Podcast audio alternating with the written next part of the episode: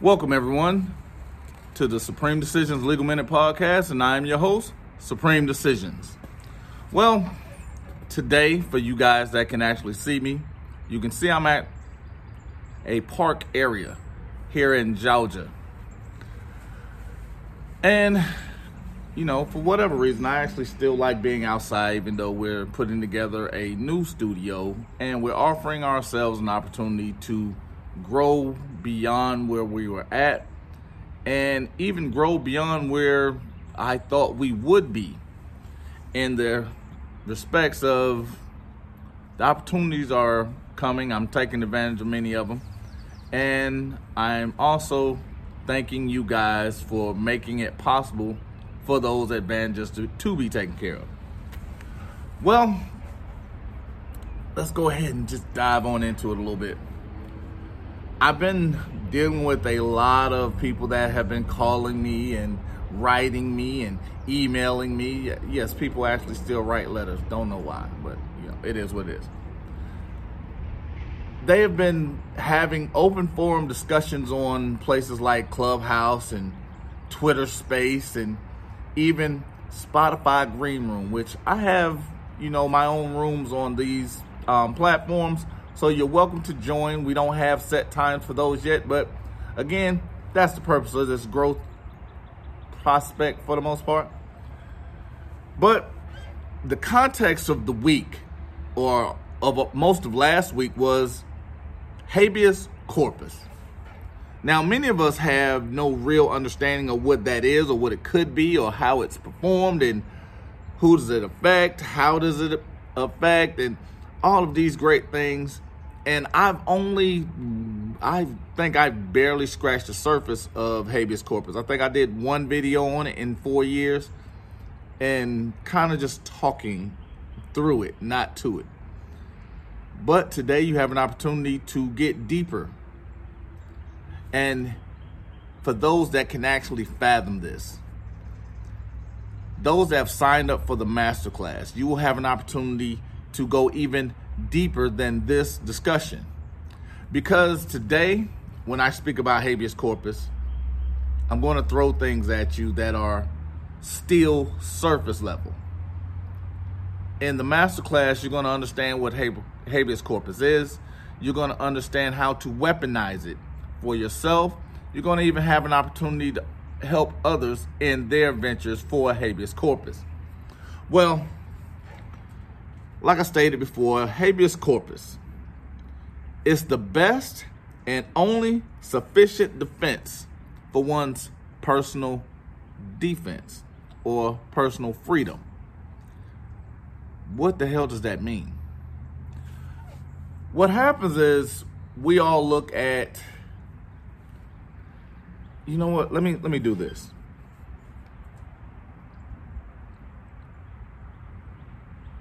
We have a legal system with over 2.1 million people that are incarcerated.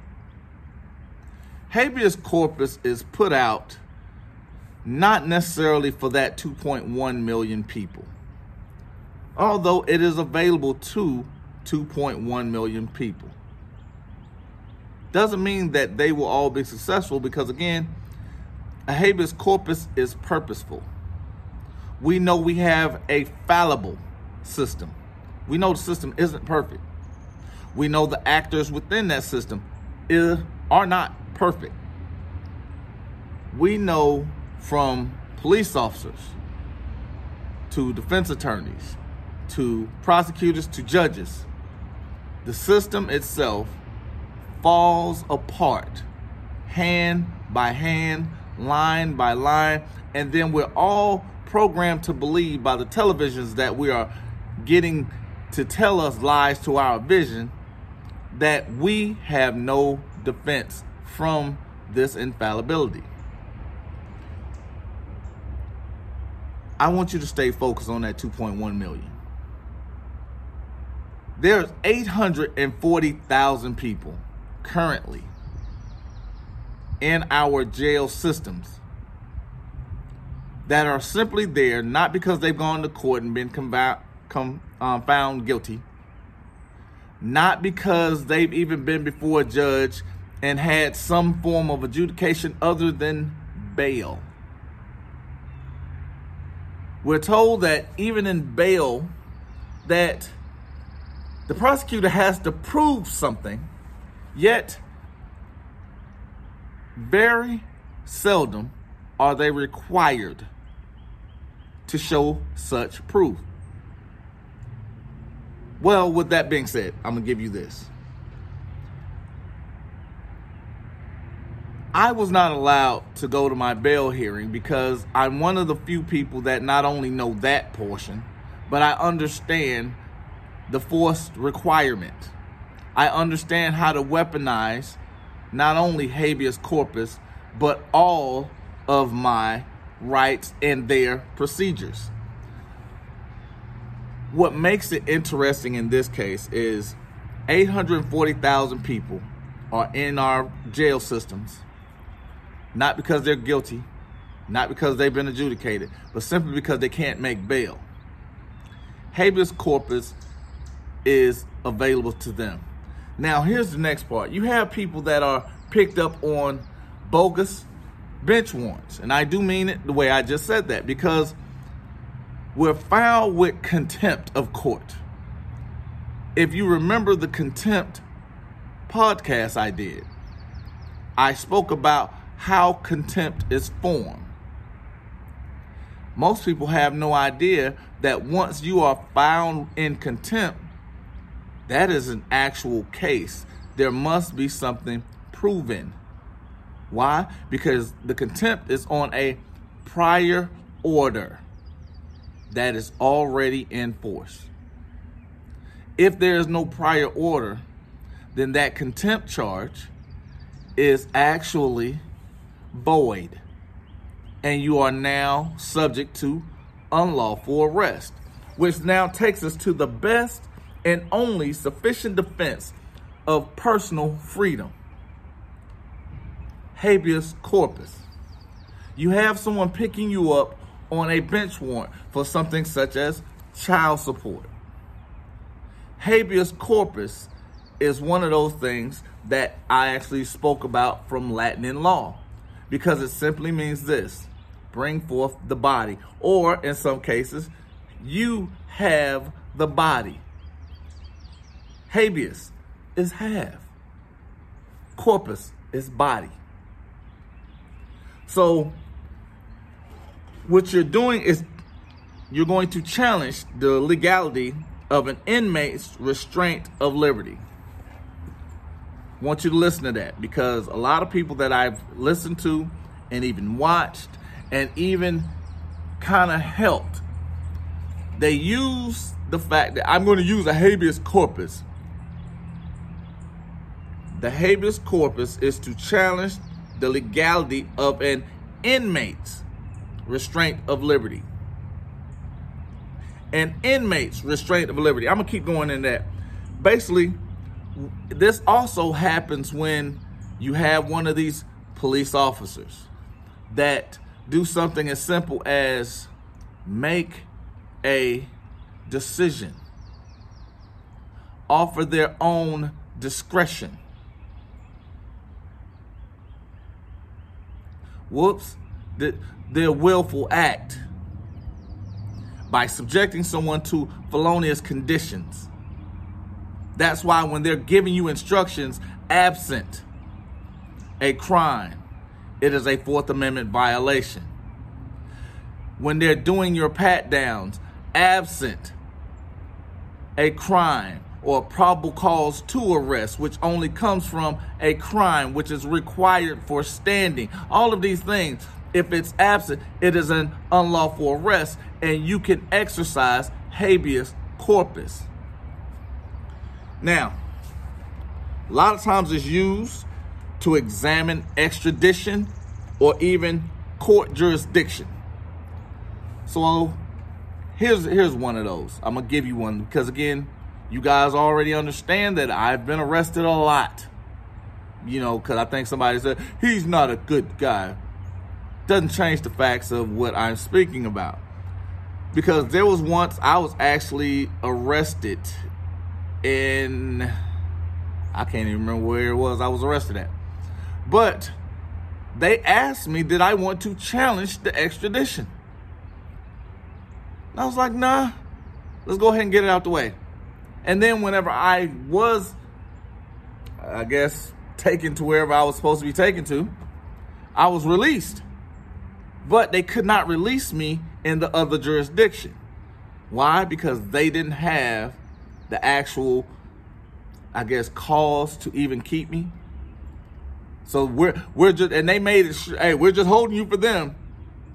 You don't have any charge with us. We're just holding you for them. And when we got to them, they're like, "Yeah, we're good. You've been incarcerated enough to go ahead and sweep this under the rug, as if it never happened." It's amazing too, because I'll get into that later. But it's also to overturn an invalid sentence or void judgment It's used to overturn an invalid sentence or void judgment. Now, the reason why that's important is simply because there was this, these teenagers, 14, 15, 16 years old. They were incarcerated.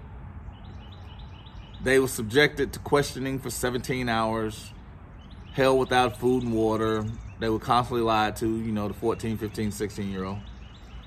And the prosecutor actually knew they weren't guilty. They each filed for habeas corpus. Two of them won their cases, in which it actually offered them another opportunity for the prosecutor to continue prosecuting them, even though she knew they were not guilty of the crime that they were being charged with. But she was stuck with this thing called a confession.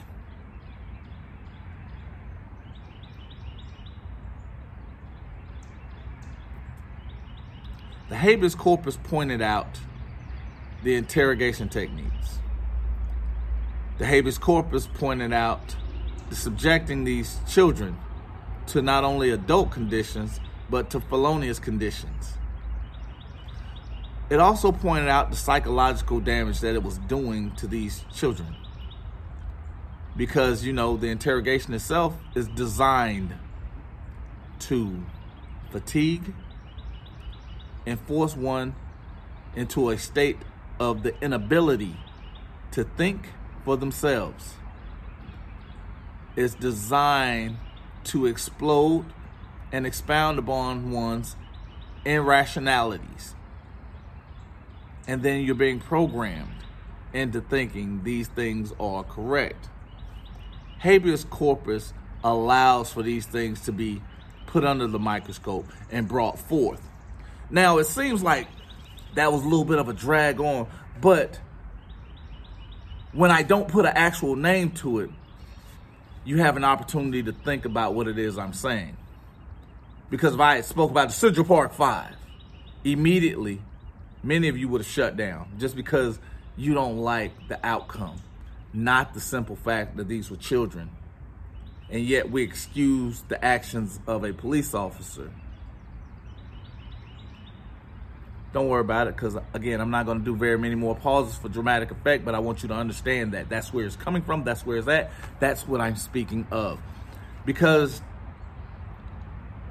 when we look at it, if it's okay to subject those children to this, what defense do they have for their personal freedom? If they're willing to subject subjugate children to these type of offenses, what is their best and only sufficient defense for their personal freedom? Now, I actually went back and I, I, I sat down and I thought about that their sentences were invalidated simply because they were over sentenced. When I spoke about child support, someone incarcerated for child support, and we talk about the reason they're in there is for a default judgment. What if that judgment is void? I've actually said that previous in like the first year I did this on here. understanding when I did the video about the child support from default judgment. Habeas corpus is actually set up to explore the voidness of that judgment. What if I give you something else? Because again, we're in a state, nation, country where it is illegal to imprison one for a debt. Las Vegas.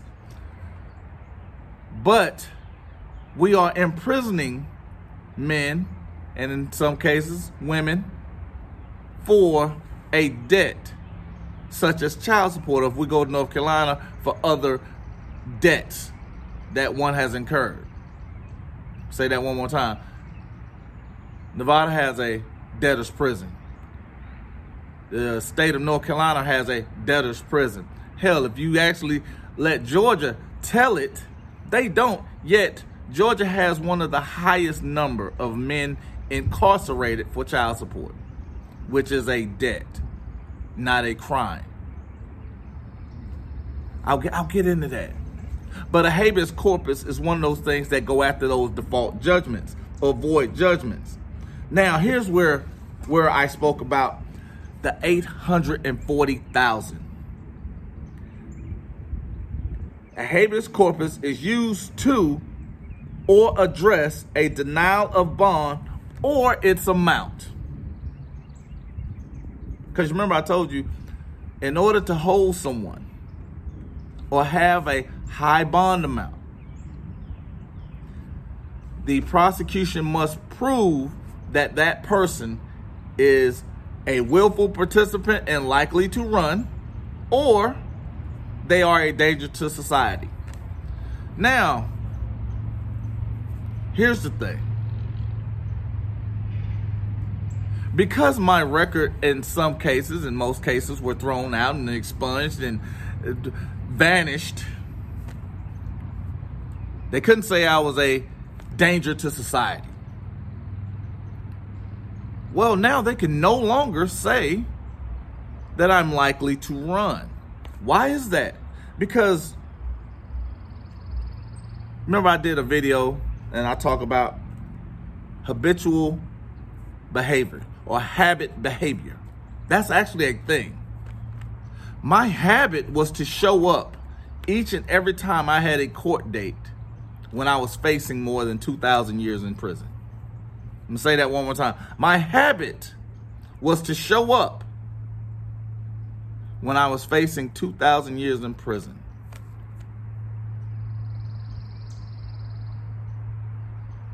Well, I lied. I'm actually showing you dramatic effect because I want you want that to sink in.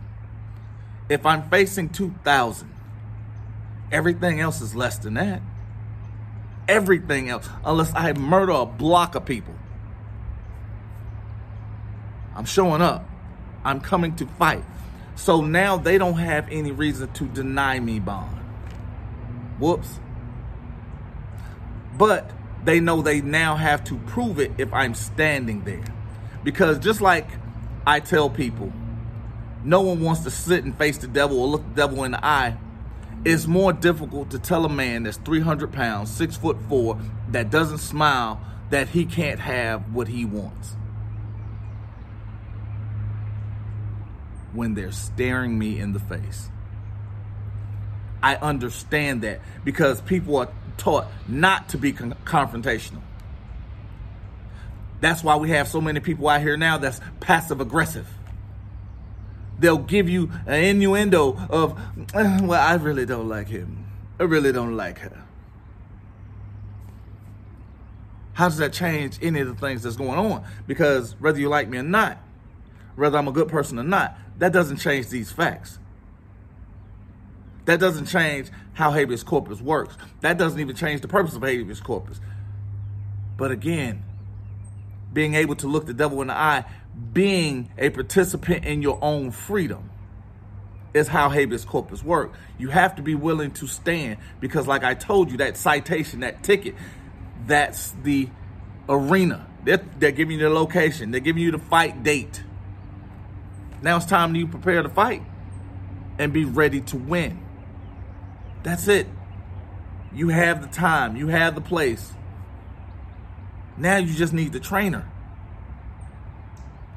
You need to train, and then you need to do what the other athletes do when it's a big fight. They sequester themselves. They go away from all distractions because they get down and prepare for the fight because the fight winning is what's important to them.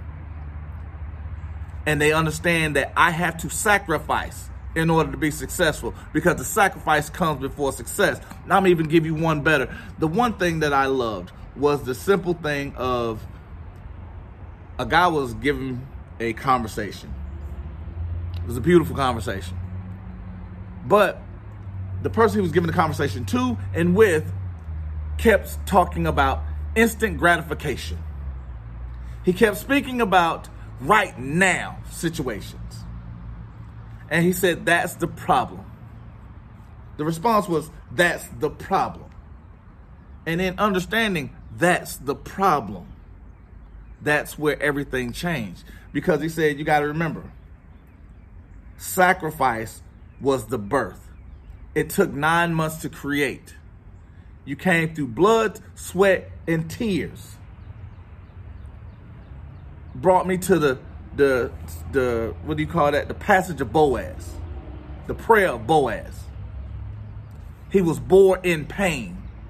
That pain, that sacrifice, that suffering was before success. The success is actually the birth. And also, the one thing I speak about is the challenges. You are going to be challenged because you can't put new wine in old wine skins. You have to be willing to lose something to gain everything. If you won't sacrifice now, you will give up everything later. These are the things that I constantly speak about because these are the things that I've manifested in my own life. These are the things that I've not only experienced, I actually live by right now. And here's here's the thing. When we're talking about the habeas corpus, it's only for those restrained from their liberty that may file a habeas corpus petition. Say that one more time because, again, whenever I spoke about it before, the challenge of the legality of an inmate's restraint of liberty. So it's only for those restrained from their liberty that have an opportunity to file. So when I'm talking about those addressing the denial of bail, those that are addressing the amount of bail, those that are addressing the void judgment, those that are addressing the invalid sentence. These are the people that are currently being held without just cause. Understand all of these go on together and it's based on, upon a denial of rights under the Constitution. Understand that every state's constitution is based on the federal constitution. Understand that because federal law is what guides each and every police officer, government agent. Because as I've gone through this, the one thing that you've noticed is federal law has not changed. Because when we talk about the fighting words doctrine, that holds steady in Georgia, it holds steady in Texas. It holds steady in Illinois. It holds steady in South Carolina, California, Florida, of all places. But it's the understanding. These are just baselines. So understanding where the baselines are and where everybody has to get to. I can set up all kind of stupid obstacles, but at the end of the day, I still have to be able to have a roadmap to get there. That's what this is. So while they're being guided in how to make sure they can manufacture money from you, I'm showing you how to make sure you can be left alone and keep yours to you. Working towards your dream, building your future, not theirs. Understanding how you can force them to be the people they said they were going to be. Now, I'm gonna give you I'm gonna give you something. Cause again, a lot of people don't take into account the 140,000. Because when we're looking at the microwave portion of it, a lot of us make right now decisions. We don't make decisions that affect 10 years from now, 20 years from now. Because we look at them as inconsequential. Why? Why would we consider something as significant as an arrest when we're living paycheck to paycheck as inconsequential? I actually spoke about this because I gave you an example of the issues with the voting bill as it stands. I even gave you my own experience based in that voting bill as it stands. A lot of people looked at it and like, well, that's not fair. You should be able to do this or you should be able to do that. And then when you use things like the immigrants are voting illegally. My question is those that are even legal are having an issue. So how can you say that they're doing it so easily unless that's the part that fits the narrative. But when you're giving someone the actual experience, you want to dismiss that because it doesn't fit that narrative. But here we go with this the inconsequential part of it. It was the most amazing thing I had seen. I'm going to give you a story on that later. But there was a young lady. She was told, You're off paper. You can go register to vote in Shelby County, Tennessee. She went and registered to vote. She had got her voting rights back because she is now a citizen again. She was arrested and sentenced to six years in prison.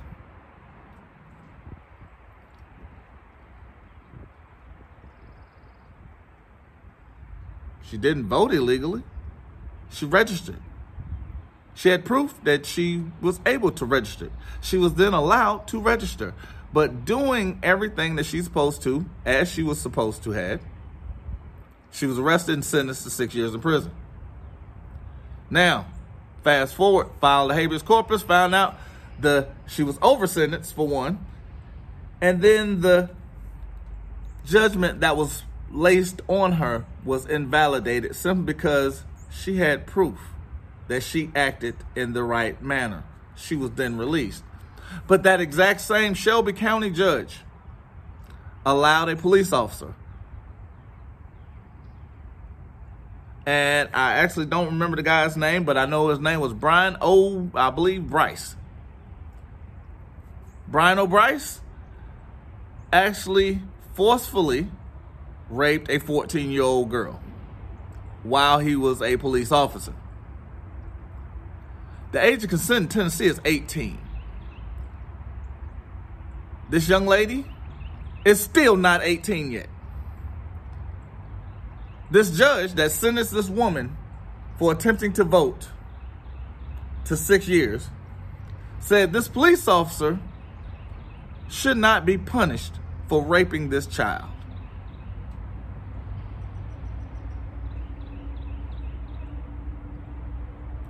Suspended his four year probation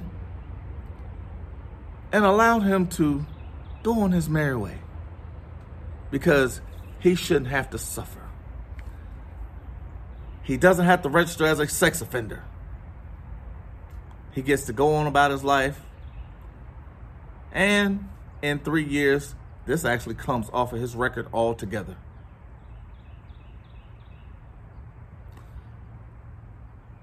How is that? You have one person that's voting, another person that's raping. The collateral consequence is someone being arrested, sitting in jail, they lose out on their, their what do you call it, paycheck to paycheck. They lose out on that. So they're possibly losing their freedom outside of jail. Right? Lose the freedom outside of jail now they lose their job. So they lose their means of actually getting money to not go to jail. Now they lose their rights, even if they have yet to be convicted of a crime. Those are collateral consequences for things that are being placed in front of you based on simply being arrested on someone else's discretion without proof. This is why you have these things for the habeas corpus to be in place. These are why you have these things for the habeas corpus to be in play. Because again, it just sounded like a long winded story that was stupid. Because it's like, where the hell is he going with that? Because again, when we're talking about these instances, when we're talking about these things, they seem simple in retrospect. But at the same time, they have long term effects. So when we're talking about right now, that's not a real issue. Everybody makes a right now decision. Kings and queens understand we got to prepare for the future. We have to prepare for what's down the road. Yes, we got to win this battle, but we have to survive the battle. A habeas corpus allows us to survive the battle so we can win the war. Survive the battle. Don't have to win all of them. I talked to about preliminary hearings. Don't have to win all of them.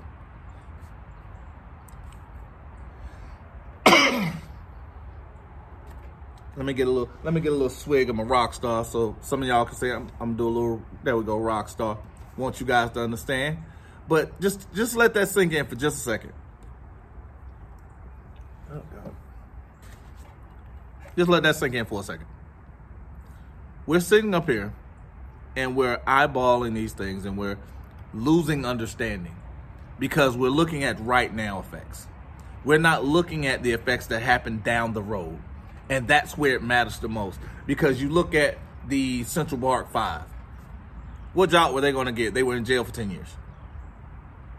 What effect were they going to do? Because they were teenagers when this happened. They were young teenagers, ninth and 10th, 10th grade. What kind of job were they actually going to have? What kind of life were they going to have now when they get out? What skill do they have? What skill have they gained? but the habeas corpus was used to weaponize their freedom because it was the best and only sufficient defense for their personal freedom. So when we're talking about these things, when we're gathering these aspects, it's understanding these are all parts of war. All of these are parts and tools for battle. That's what I'm preparing you for. Whether we're doing the listening, whether we're doing the watching, it is all the exact same thing. That is what I am here for. Many of us want to chime in and talk about this and talk about that, but we don't know the groundworks or even rules for what we're doing because I'm about to give you something else. The habeas corpus is used to challenge ineffective assistance of counsel. And I keep I, I try my best to emphasize assistance because you are the boss you are the one cutting the check. Excuse me. You are the one that makes the decision. If they don't follow it, there are consequences. But you are the one that must employ that consequence because you are sitting in the king's seat. The judge works for you. The prosecutor works for you because you are the public. The judge is voted in by the public, you. The defense counsel works vigorously in assistance with you because you are cutting the check not for their actual service, but for their expertise. That's why it's an assistant. They're not the head, they are just part. That's it. They follow instructions. Now, Many of us don't know anything about business or how to run a business or how to run anything that has any significance. That's where the problem lies in because we don't know how powerful we are. So whenever I did the poem and I talked about it is not our darkness that frightens us the most. It's our light. It's the simple fact that when we find out how strong we actually are, we become petrified because the more strength we have, our very strength invites challenges. As we get stronger, as we get better, the challenges become greater. As we achieve challenge after challenge after challenge after challenge, we then have an opportunity to sit back and look and say, you know what? I did that. And now every time we get that same challenge, it's easy now. Because we're strong enough to overcome that. These are the things that we have to understand. We have to find out what is turning on our light and how to keep it on. Cause even even my my um my niece came, my little light of mine, I'm gonna let it shine. This little light, of, it got on my nerves, but I understand because I don't want to ever extinguish that light. Because as long as she believes she's that light, as long as she allows that light to never be extinguished, as long as she believes that she's powerful, she is. As long as you believe your light is shining, it will. There will be a lot of people that try to extinguish it. You keep your light shining. That's what this is. Understanding you are the boss. You are the king. You are the queen. You're sitting in the king's seat. Everybody wants a shot at the king. Everybody. And just like the one one of the things that actually had me rolling was I actually said it the other day and it, it, was funny because my son, he was like, yeah, I'm the king, I'm the king, I'm the king. And I told him, like, no, you're not. And I went and roughed him up a little bit. And he cracked up laughing. And I told him, his mom looks at me and I said, said sometimes the king has to show these peasants why they're king. It wasn't that I was physically stronger than him, but it was because I understood the guy's war.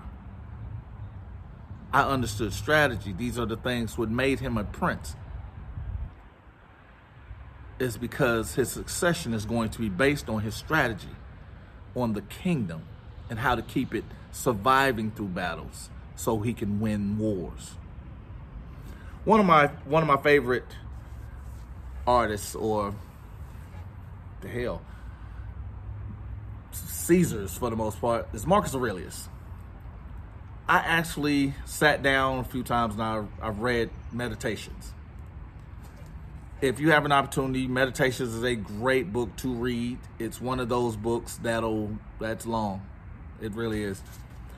But it gives you insight to understanding how to keep that light shining. Because it teaches you about focus. Regardless of what's going on on the outside, the focus remains steadfast. And it allows you to become greater than you are right now. And that should be the actual consequence and also the goal for what it is that you're trying to do.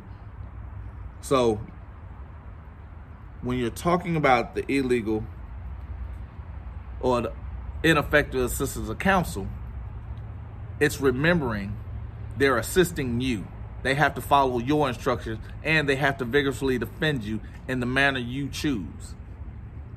Now, to go deeper into that, it can go into even if they're in court and they fail to object to something. Because even if their expertise tells them, no, we're not going to object right here. I've actually fallen into that category. I had an instance where a police officer was yapping. And my brother's attorney tapped me, hey, hey, hey, you first chair. You have to object. And I told her, no. Let him talk. Now, did he say some damning stuff? Absolutely. The problem is, I understood what my objective was. I didn't object because my objective was the one that meant something. Everyone at that table followed along. Why? Because they were my responsibility. I was sitting in the king's seat. That's what first chair means. I, whether it's sitting there defending myself, Alicia, or Mr. Jermaine, it was defending the ideals of why we all were sitting there. I was defending the ideals of why we all were sitting there. And I implemented a strategy which I felt was best for all of us which were the reasons for all of us sitting there. These are the things that we have to understand how to implement and not be afraid to move forward with.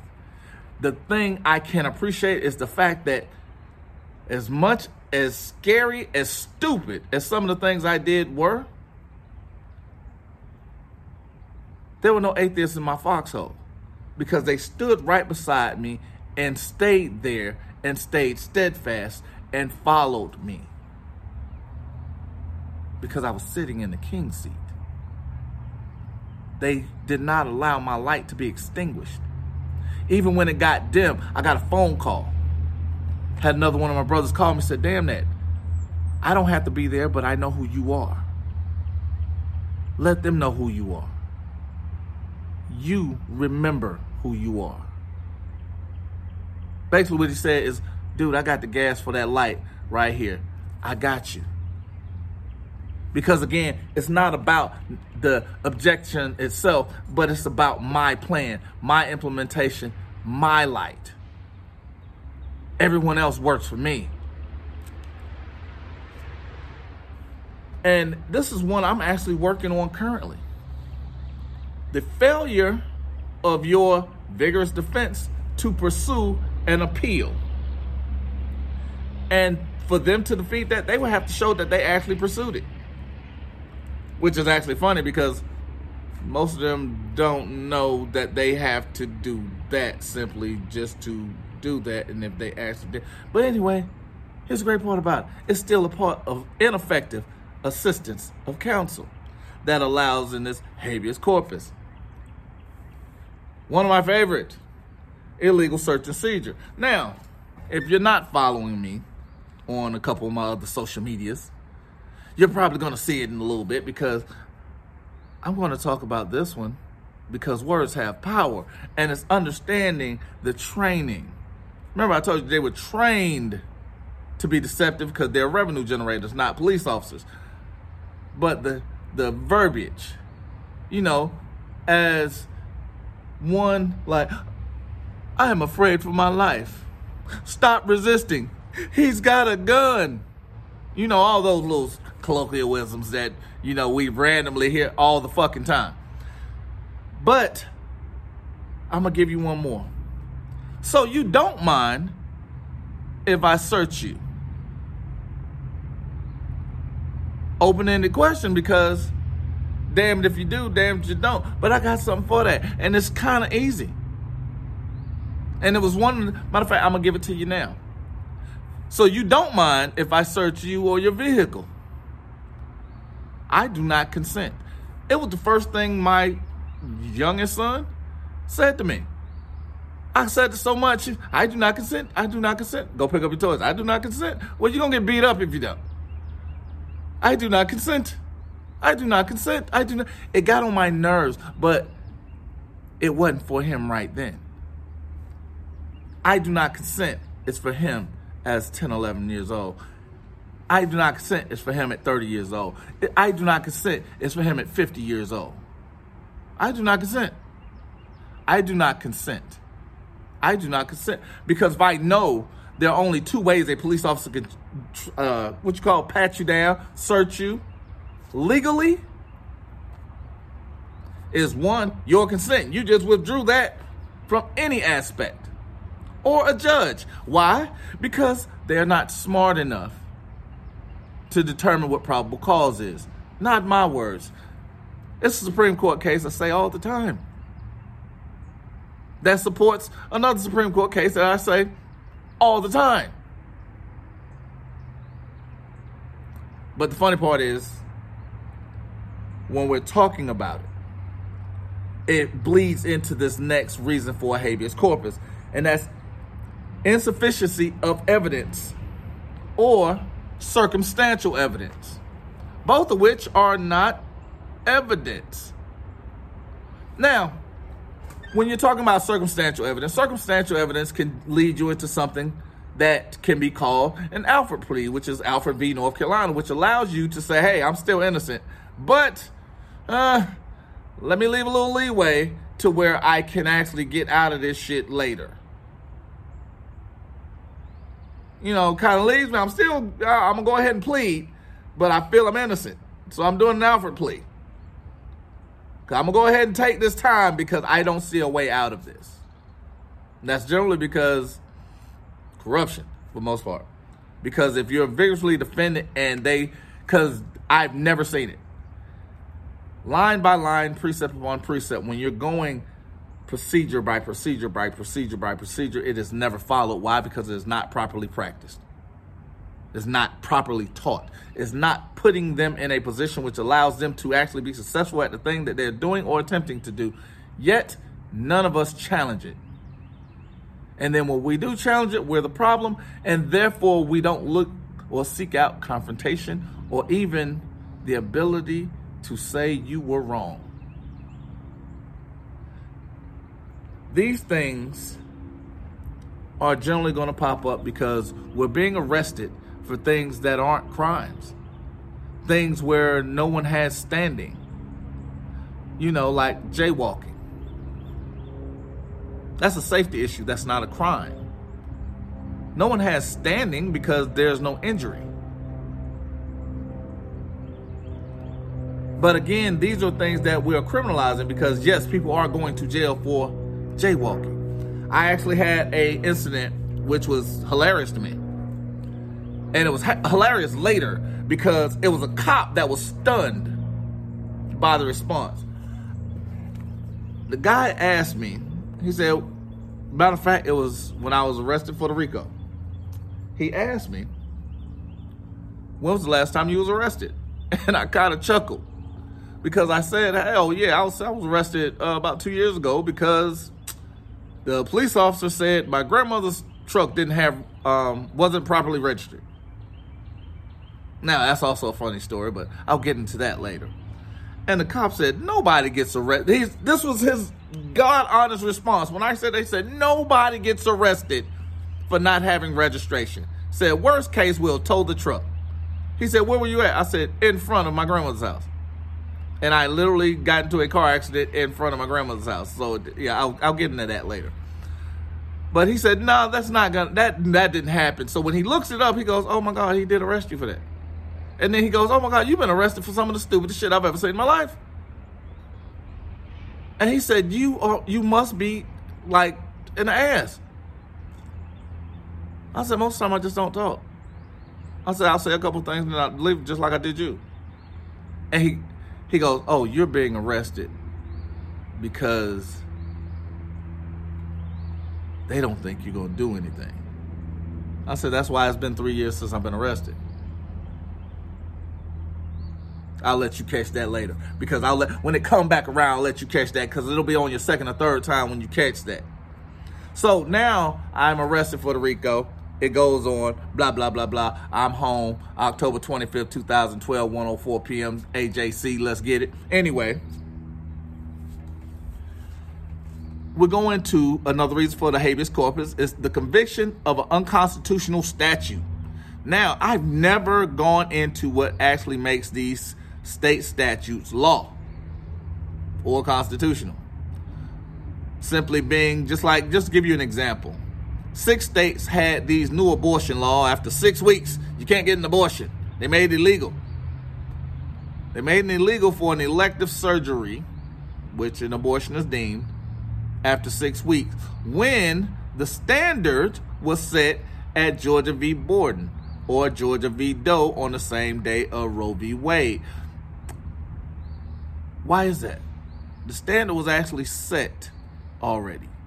They created another one not for the safety of these women, not for the safety of the children, not for the benefit of these children, not for the benefit of the will women. And then why only six? Why not 50? So you had 44 states said, no, nah, we're good because it's already been set. But six said, yeah, we, we're going to do that. And then you had Brian Kemp come out and say, you know what? Yeah, we didn't actually expect them to go through. Why? Because they were unconstitutional.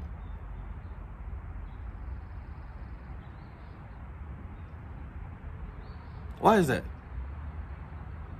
Why did they not expect, the six not expect that to go through? Because even every aspect of understanding the statute itself, understanding what created it, understanding the reason the programming is working. There was no resistance. That's why it went through on the six. They didn't expect it to go through. It it performed better than they had ever planned. This was something that I'm actually, for those of you that are catching the code that I just dropped, that was actually something that was said in 1964. It's going better than we actually even planned this shit.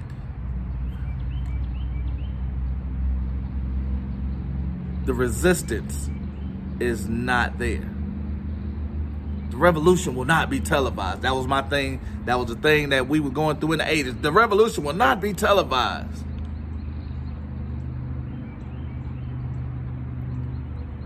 because the revolution itself is not done outside. It's for what's in here. Most of us had no idea what we were talking about, what was being expressed to us through the Matrix. They wasn't trying to get Neo's body. They wasn't trying to get his soul. They were attacking his free will. They was going after his mind. Because to actually be free, it takes energy, it takes effort. That's why babies are so happy. Ignorance is bliss. They don't know anything. So they're not responsible for anything. And at the same time, they're looking for answers. They're looking for guidance. It's only when that guidance stops is when they become derailed and their light starts to dim. But but see how see how we're working all this. Anyway, we're gonna get to the last.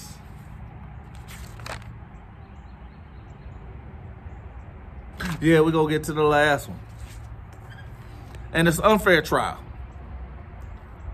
The unfair trial is probably the most significant thing. Because you look at, I did a podcast where I named, I think I stopped at 13 innocent people knowing, knowingly innocent people that we've executed here in the United States. We've actually, I believe we executed three here in Georgia knowingly due to an unfair trial. Not understanding the weaponizing of the habeas corpus, not understanding understanding the weaponizing of our defense, but using these tools as weapons also deals with timing. Because habeas corpus can be used within 180 days for a misdemeanor. A felony, you have four years. So, you know, cacao, hey. But you have an extension on death penalty cases. The reason being is because death penalty, you're not going anywhere. Ain't no rush. And the one thing a state hates to do is apologize for their indiscretions because they got to get paid from you first if you're going and you're currently in a state court and you're filing habeas corpus, it must be filed in a superior court unless you're going federal. Federal court inmates or federal inmates must file in federal court. Let's not start. But if you're in state court, must be filed in superior court.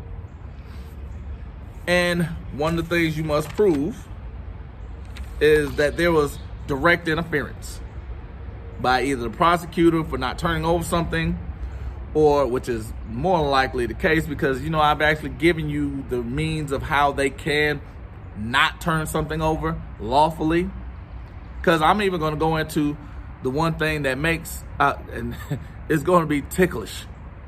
It's going to be ticklish because what makes a cop saying something a lawful order and you'll be surprised that none of them know? That's the one thing that that it's it's, it's so funny because they have no idea what a show of authority is. But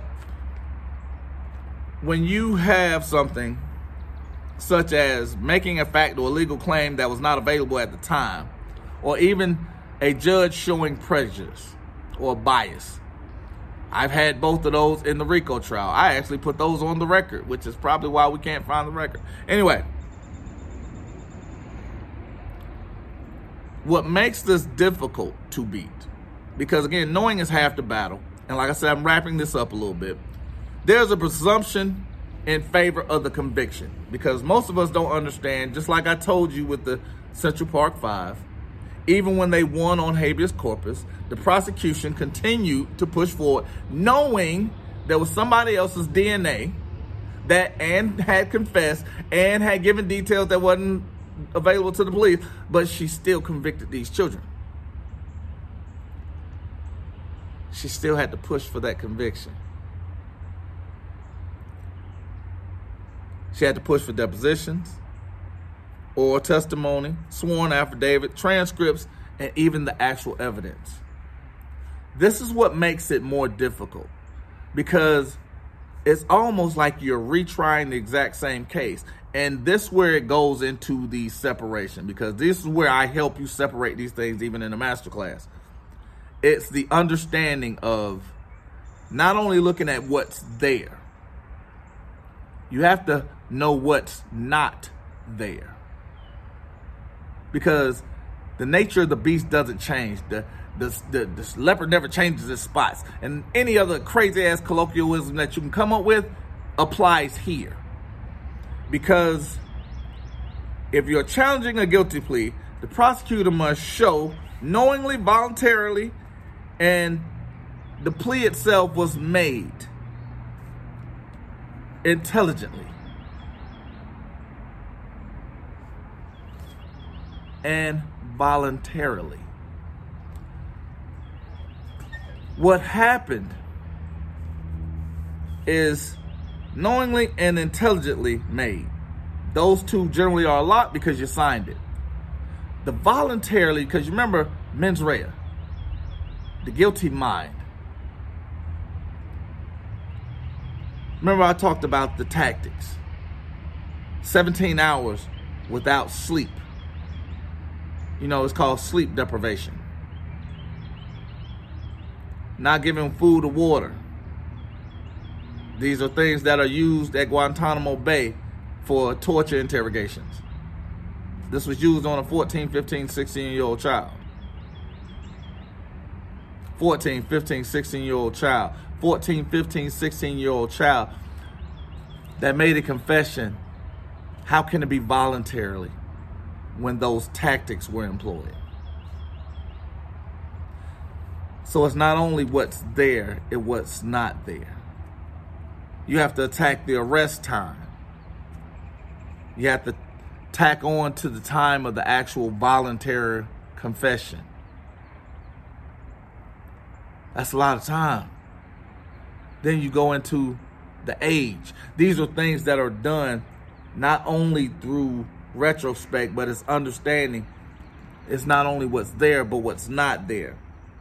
Because even in the in the guise of this, if somebody's taking a trial for double something that would actually interject double jeopardy, when you go into a place such as this guilty plea, and it's done through self-incrimination, you know, when a police officer tells you a flat-out lie. When you file for a speedy trial and it is not obliged for a lawful reason. When you actually have a biased or impartial jury, when you do something like jaywalk and there are confrontation issues, no standing,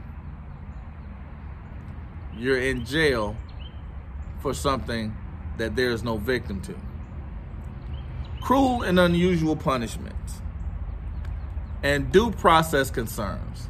Due process concerns, ineffectiveness of counsel, speedy trial issues are probably going to be the one thing or the things that are going to stand out the most when you're filing habeas corpus. The reason being is because one, the Tommy Sotomayor question. He gave you a pyramid of five. Gave you the top, but we, we know that it's flipped around and inverted. We have the police officers who don't know law. You have the prosecutors who don't care about law or evidence. You have defense attorneys that don't defend. And then you have the judges that don't care either way. Why? Because it's about revenue. And then we have you who don't fight back. That's the five. So when we're lost looking at issues of sentencing, due process, the key component is you. your willingness to fight back. Because I could actually go through another podcast on its own for cruel and unusual punishment. Because these are pretty much cries from inmates that are on death row, that are lethal injection, that are electrocuted. Because again, the reason why the death penalty in most case in most states are abolished simply because when you're poisoning something or you're lo- using a system of absolution and a system that is highly fallible, it becomes a problem when you're executing men and women that you know are innocent. We're having a permanent solution to something that doesn't have a permanent standing. Now, one of the things that you can do, because again, I, I, told you I'm gonna go deeper in the master class, but one of the things that you do is immediate release from unlawful impeachment. It must be filed against the holder of the inmate, which is usually the warden. Now, federal statutes provide federal courts authority to habeas corpus, corpus relief for state prisoners. And that's 28 USC 2241 through 2256. Now remember, petitioner must be in custody when filed, and the petitioner must have exhausted all forms of relief. Must be done in writing and signed by petitioner or someone acting on the petitioner's behalf or the behest of the petitioner.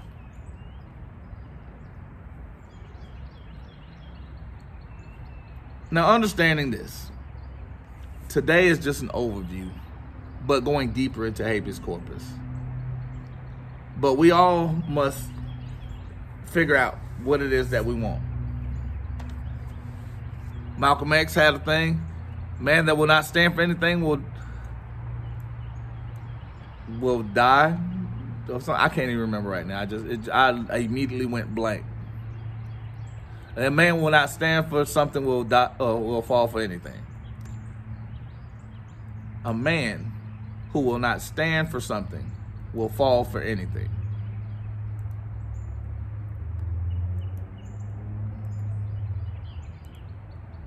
He who chooses comfort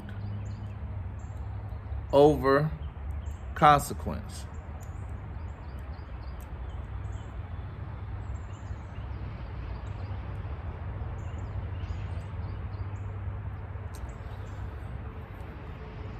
you know, I actually just I wanted to sound intelligent at the end of this thing. It just it's just not working for me right now. But I want I want to leave you guys with something. If we don't choose to defend ourselves, we don't choose to challenge those that we put into authority, which we don't even understand what authority is or where it comes from or where it originates or how it originates, we're lost. If you're not willing to allow your light to shine, you have a problem. Because if you're willing to concede everything that you build or do, or if you're willing to just hand over everything that God gave you, you don't deserve anything. Because every time you allow a police officer to not properly police, you're telling them it's okay to do it. You are sparing the rod and spoiling the child. You're either part of the problem or you're part of the solution every time you look the other way when someone does something that's out of line, that is quote unquote in a position of authority, you are telling them that it's okay to continue doing it. And it's not just you that they're going to affect, it's going to be those that are around you and everyone that looks like you. Because it doesn't get better by ignoring a problem you have to address it head on. You have to be willing to confront those that are putting themselves in confrontational situations. So understand this. You have an opportunity to be free. You have an opportunity to live as you wish, as long as it's not affecting the outcome or earthliness of others. You have a freedom to choose you. But when you're forcing those beliefs onto others, that's where the problem comes in. So when those beliefs are being thrust upon you, you have the right to reject them.